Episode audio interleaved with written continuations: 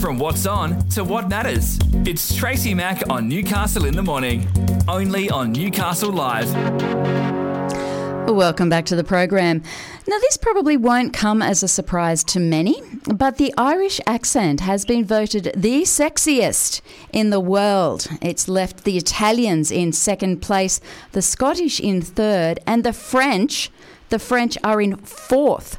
Australia comes in fifth. So, Obviously, with it confirmed that the Irish accent is the sexiest in the world, there was only one person that I could speak to uh, about this. It is our favourite Irishman here in the Hunter. Good morning and welcome, Will Creedon.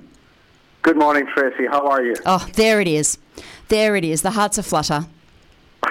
God bless you. Why do you think? Uh, I mean, when you open your mouth, you know, no matter where you are in the world, when you open your mouth, is is there that second? People go, "Oh, he's Irish." Is is there that second look or second think about uh, about who you are? Absolutely.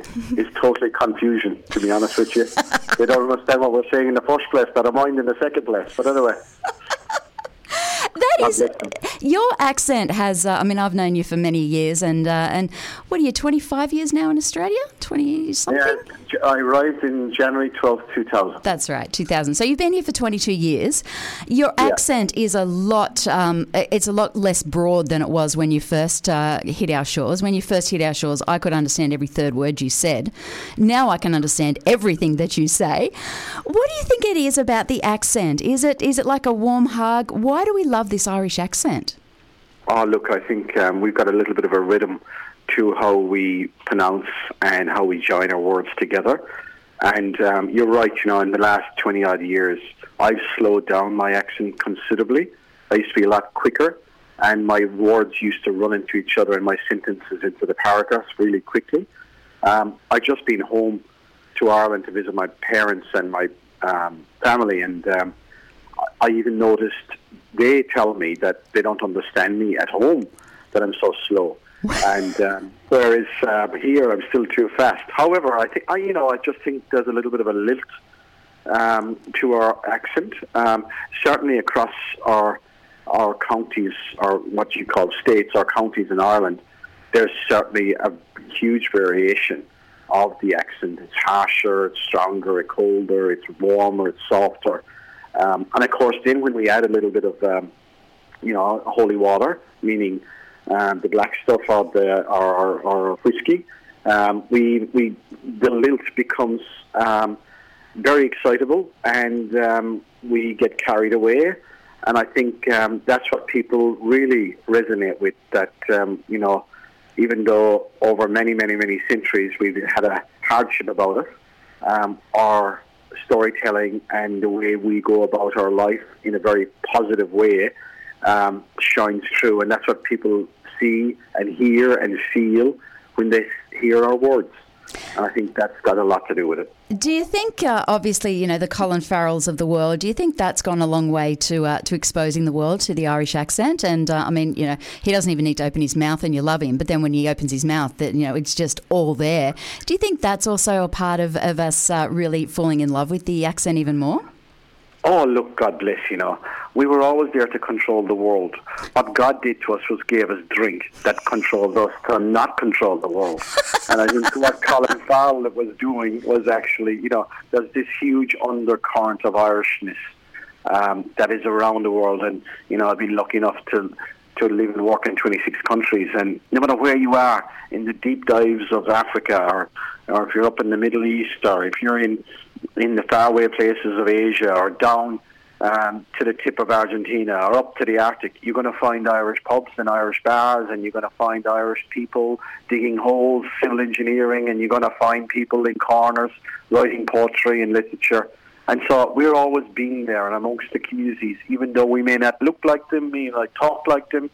Um, we've been there, and and so and then over the centuries we became part of that community. And so when people like Colin Farrell and Liam Neeson and others come along, um, there's a natural fondness to them, and um, it resurrects those feelings and that history and that heritage, and um, and of course that's all then shared with a small tipple, and um, and you know our, our our mind runs beyond us, And I think that's what we're looking for. That's I- what, what, what really the charm is. That's what we love about it. Now, obviously, you were uh, you were back there uh, a few weeks ago. Can you hear the accent now when you go back? You know, having spent so long here in Australia, can you hear the accent, or does you, do you just tune back out? Do you, is it like, no, I'm home, I can't hear the accent? Oh no, I do. I actually every time I go back now, and it's been disappointing. It's you know the bloody pandemic in the middle of it all slowed us all down. But I used to go back nearly every year, and um, the little time that um, I was apart gave me the gift to really deeply considering and taking my time listening to people at home. And what I, have a greater appreciation now.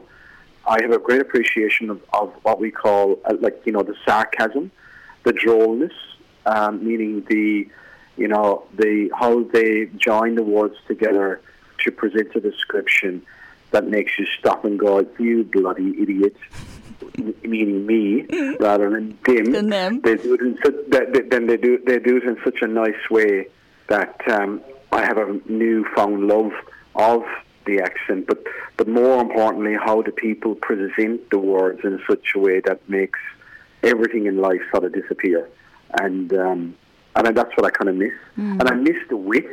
Like they are so fast. Oh my god, um, the sarcasm through the wit that comes out would knock you into next week um, every time they open their mouth or look at you as if to say, "You bloody idiot! What are you thinking?" And um, um, and you know, I, I suppose, and you know, as I mentioned earlier on, as you travel the different parts of Ireland, if you go to the west coast or down the south coast, down to Cork and Kerry, they're a totally different way of how they present their words to you, and in and in the rhythm and the speed of how they talk, um, and that adds another complexity in a beautiful way um, to how they're describing you or taking, pardon the expression, um, I'll, I'll ask for forgiveness rather than permission, taking the piss out of you.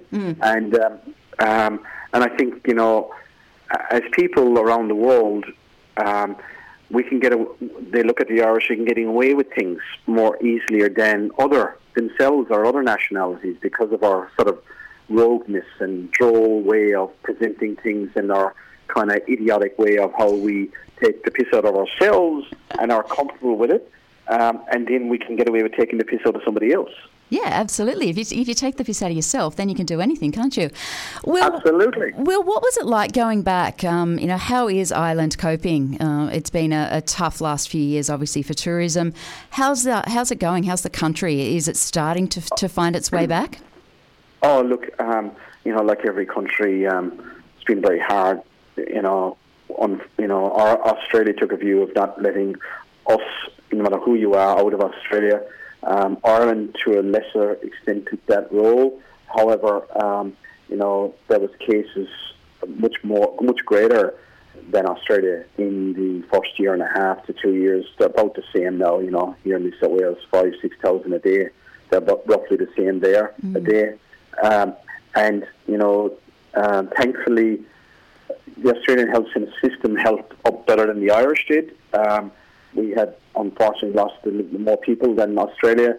Um, however, you know, um, they're getting on with it. Uh, thank God, my family, my parents, we on a farm, went from dairy farmers, and we've got land, and so mum and dad were able to, uh, like a lot of Ireland, were able to venture into land, and you know, at least uh, from the mental and emotional health, um, cope better. Um, now, as you go back, um, the country is firing. It's extraordinary um, growth in um, in uh, in revenue. Unbelievable amount of um, businesses opening up there, uh, or re-establishing or adding on from all over the world into different parts of Ireland. We have the same. They have the same problems as we have. No people, no access to labour. Um, that's a that's a common thread right across the first and second world at the moment. Um, and they too, unfortunately, what's happening now, you know, God bless our friends in the Ukraine, but what's happening in Europe is having huge effect on on supply chains, energy, um, and and you know the feeling that the economy through Europe and in the US is going to falter dramatically um, towards September, October, November. So there's there's there's um, a, there's great energy, positive energy uh, right now, um, matched, with a uncertainty of the end of this calendar year and how things economically will be. Um, but you know what? Uh, thank God, the beer is still flowing, uh, the crack is still happening, they're still dancing, there's still lies being told. Um, there's lots of, there's, and, and they're still hugging each other. So That's- uh, that's the most important thing. Absolutely, absolutely. Now, speaking of uh, of the economy, um, it was great news. I saw that um, Alloggio put towards the Australian Stock Exchange. Uh, you announced on Monday that you've upgraded its uh, your revenue guidance for uh, for the 2022 financial year. That's a great show of confidence in where the tourism sector is sitting here in the Hunter and beyond. Yeah, thank you, um, thank you, Tracy. Look, um, you know, we formed the Alloggio, which is the Italian for accommodation, on the 21st of December, 20, 2015, and um, here in Newcastle in the Hunter, in the Hunter, and um, you know, from our humble and still humble roots, um, we're now the largest holiday home management company in Australia. We're the first holiday home company in Australia to list on the Australian Stock Exchange, and um, we believe in what we are doing. We believe in Newcastle. We believe in the Hunter. We believe in Australia. That it's only at its beginning in relation to travel, in relation to tourism, in relation to its narrative, both domestically and internationally. And thankfully, um, when we listed on the stock exchange on the 29th of November, we shared the front page with uh, at the Rise in Australia, just like Alloggio did. And um, and so when we announced our half yearly in February, we gave some guidance uh, from a revenue perspective, a gross booking value, a revenues perspective, and a statutory EBITDA. And thankfully, as you said on Monday, um, we've been we've had the great wins with us of positivity. Um, we've continued to do what we've always want, want to do, and that is give our holiday homeowners more value, give our travellers, our guests more value, uh, and in turn, um, um, parallel to that, continue to acquire more holiday home businesses across Australia, including hotels and motels. And um, we are in absolute acquisition mode. We believe being headquartered here in Newcastle gives us great opportunity to take on the east coast, the west coast of Australia, you know, potentially in time internationally. And um, um, you know, presently we're from Magnetic Island down to Apollo Bay in the Great Ocean Road. And so, um, myself and my wife Karen um, are lucky enough that we actually have to travel for work. So we see some fantastic locations, and um, um, but we want to be in more. And um, hopefully, um, all roads from all those locations lead back here to the Hunter. And um, uh, I suppose you know um, all of us everywhere need to continuously be um, spruiking our wares, Yeah. and we, more importantly, need to be doing it outside of our region and outside of our state, so we create trade links and distribution links from everywhere in the world to here. Well, my friend, I think that they need to just keep you out the front because uh, if you just talk, you'll get everybody. You've just got to use that accent of yours. They've got to have you out front. And uh, it really is great to catch up with you. And uh, I just love listening to you talk. You know that. I've said that to you for years. I just love listening to you. And it's, uh, it's really lovely to catch up. And I'm, I'm pleased to know you're home, but I'm pleased to know you also got to go and, and visit the family. God bless you, Tracy, Tracy, and God bless you, all your listeners. Take care. God Thank bless. you, my friend. Bye bye. Oh, God, I could talk to him. I could listen to him talk for hours. You're with Tracy Mack on Newcastle Live.